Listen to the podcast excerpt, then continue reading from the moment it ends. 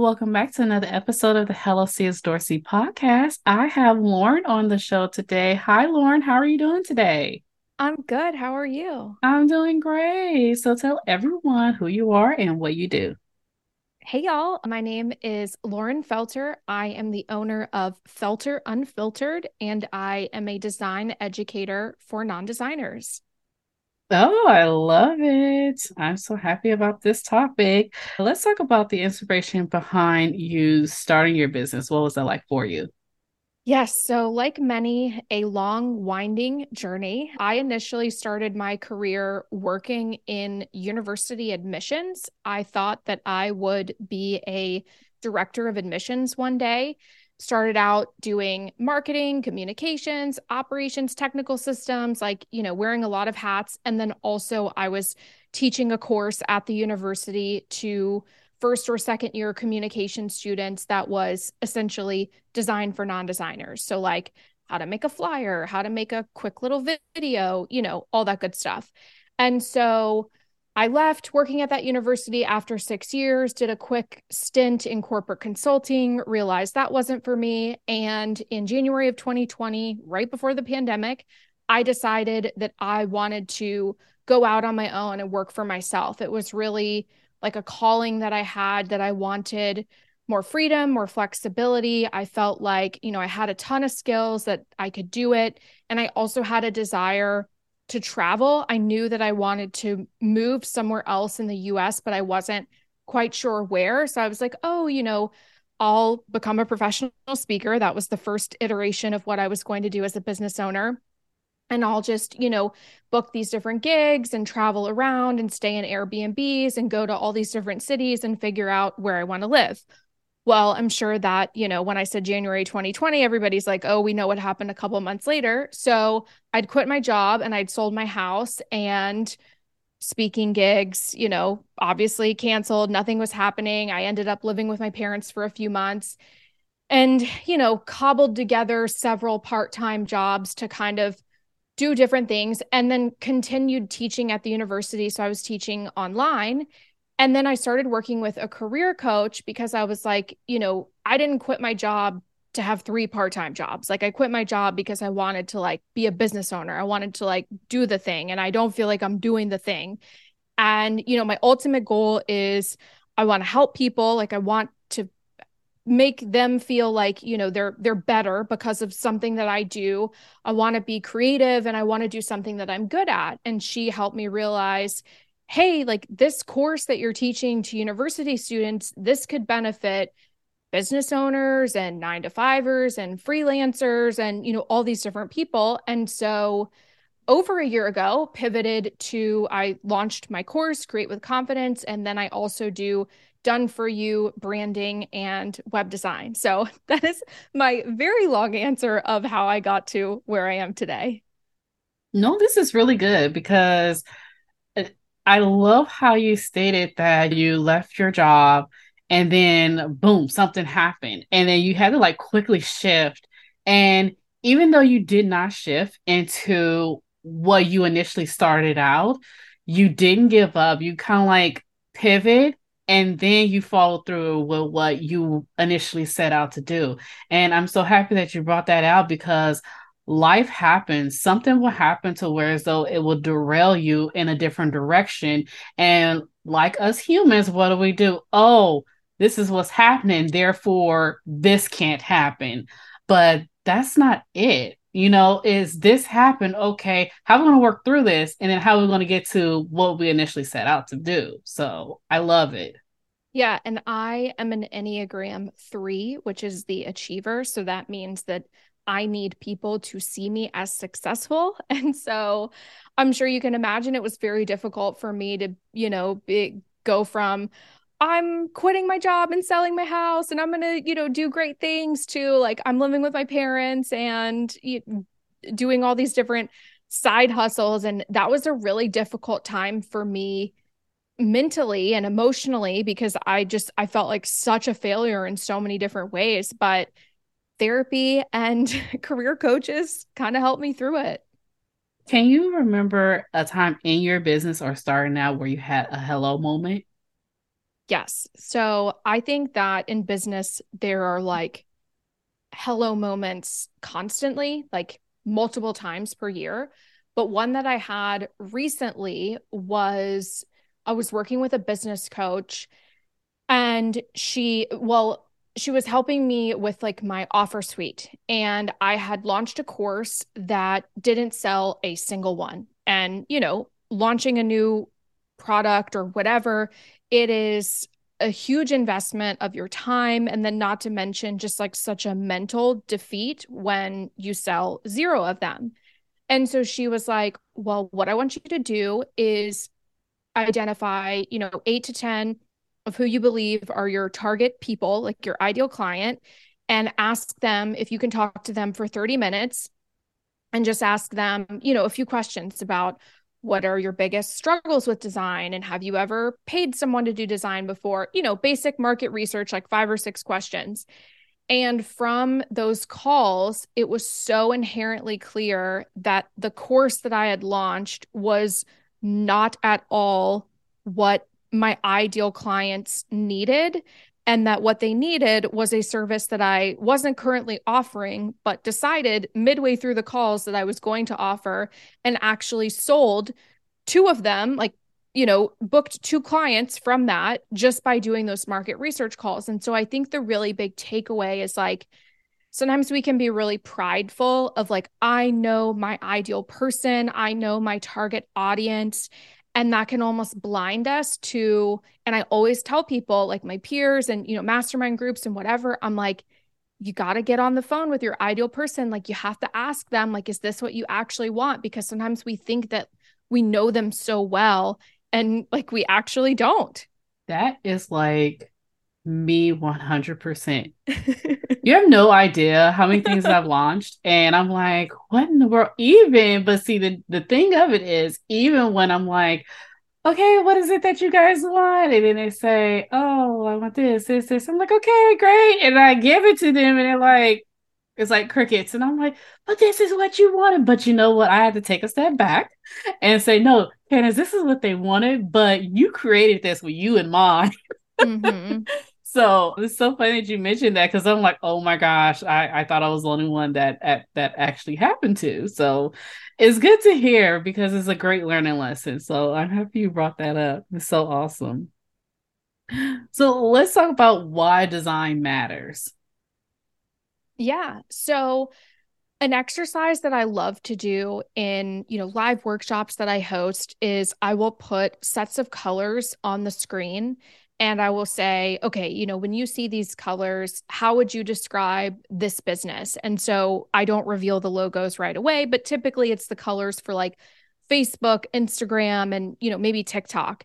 And they'll see the blue and white for Facebook and they'll say, and again, they don't know that, you know, what the brand is yet.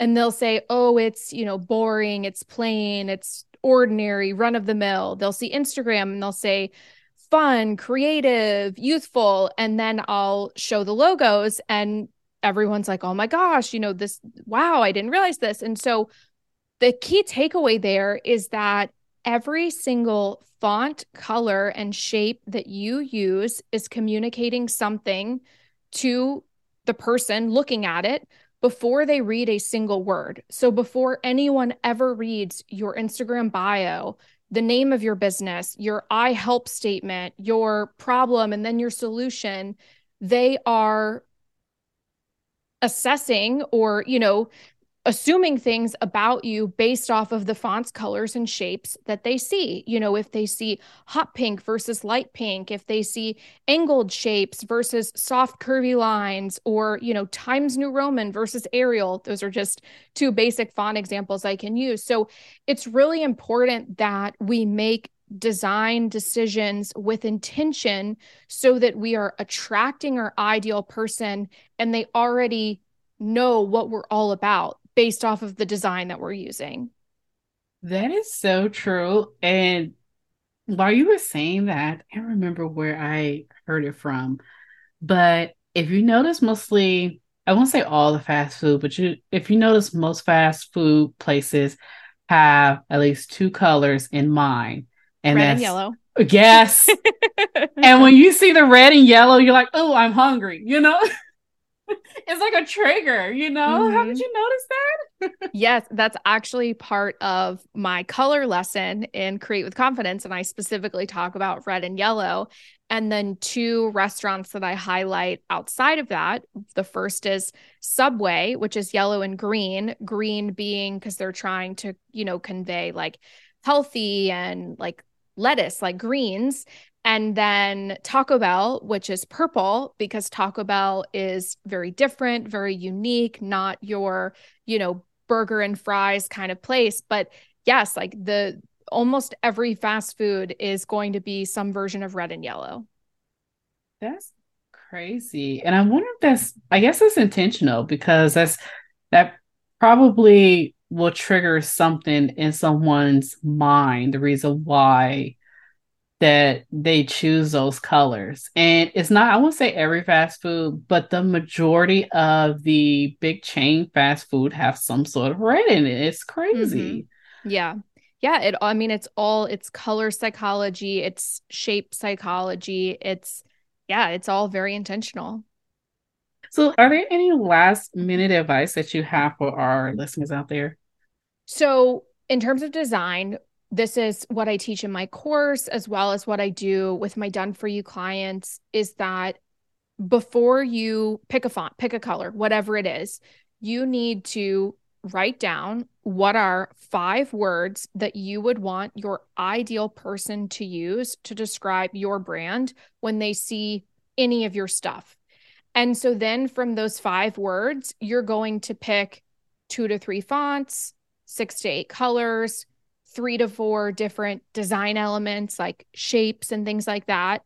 And that is going to be your brand suite. And then from there, it makes making design decisions so much easier because you don't have to feel like you're starting from scratch every time and you have, you know, kind of this infrastructure that you can go from. And then in terms of business, the advice that I always give is that pivoting is not failure no matter whether you told everyone you were going to do this thing or you have expensive education to do a certain thing or you've always done a certain thing, if what you're currently doing is not serving you, you're allowed to change your mind. You're allowed to pivot. You're allowed to pivot again. I pivoted like 19 times in a year and a half, trying a bunch of different things. I knew what the ultimate thing I was trying to get to was, and that was obviously making money, doing something that I enjoyed, and having time freedom. But the you know, the path to get there was very windy. And honestly, it's still winding. And so I think a lot of times, like, we get really hung up on, oh but like i i got the new job or i said i was going to do this thing or but my degree is this or you know whatever. And it's like okay but if you don't like it find something else that you like better. I like that. I really do. And i want to thank you so much for giving the audience permission to try different things and to say that it's okay to pivot. You know i think it's not it's not spoke of or is not heard of, especially in the online space and the online community entrepreneurship, is not talked about enough about you know it's okay to try different things. And there are like a lot of big people out there that always say oh do one thing and stick with it. It's like not really because you know i've done podcasting and i love my podcast but i've taught podcasting for like two years and it's like really like gone I wouldn't say it's not gone anywhere. You know, a lot of people do know me as Candace, you know, podcast or whatever. But as far as like turn it into like a full fledged business or income where I can say, yes, now I can quit my nine to five, I was stuck in this loop to kind of like, oh, you have to stay in one thing. But oftentimes that one thing just do not work you know? Mm-hmm. Yeah. I in I'm in a peer led mastermind and one of the gals in the group recently was saying that she so she launched a new offer at the start of the year and then from sales calls with that offer she kind of determined that she needed to launch an additional one or you know an, another level of service than what she had launched initially but she was saying you know oh i just i feel like it looks so wishy-washy like my audience is going to think that i don't have my stuff together because like i launched this one a couple months ago and now oh i'm launching this other one and you know what we kind of told her was number one people aren't paying as much attention to you as you are paying to you. So, like, no one is looking at every post, no one is looking at every story. They don't know the the ins and the outs of your day. Like some people may not even know about the first offer. So that's thing number 1. And then thing number 2 is it's all in how you position it and how you introduce it. If you say, "Hey, I've sold so many of this offer that I just launched that now I'm going to have a second offer so that I can accommodate more people. That creates FOMO. That shows that you're successful. That's, you know, social proof. Like people want to be a part of like the fun party. Nobody wants to go to the party that no one's at. And so I think sometimes it's, you know, it's a lot of mindset. And for me, having that peer led mastermind is very valuable and that is another bit of advice that i would give to people is you know find other people who are in the same place as you that you can bounce ideas off of and collaborate with regularly so where can everyone find you so the best place to find me is my Instagram. It's felter.unfiltered and I share lots of tips and tricks about design and branding. Awesome. And we'll definitely link those up in the show notes. So, Lauren, I thank you so much for being on the show today. Yeah. Thank you so much for having me. You're welcome.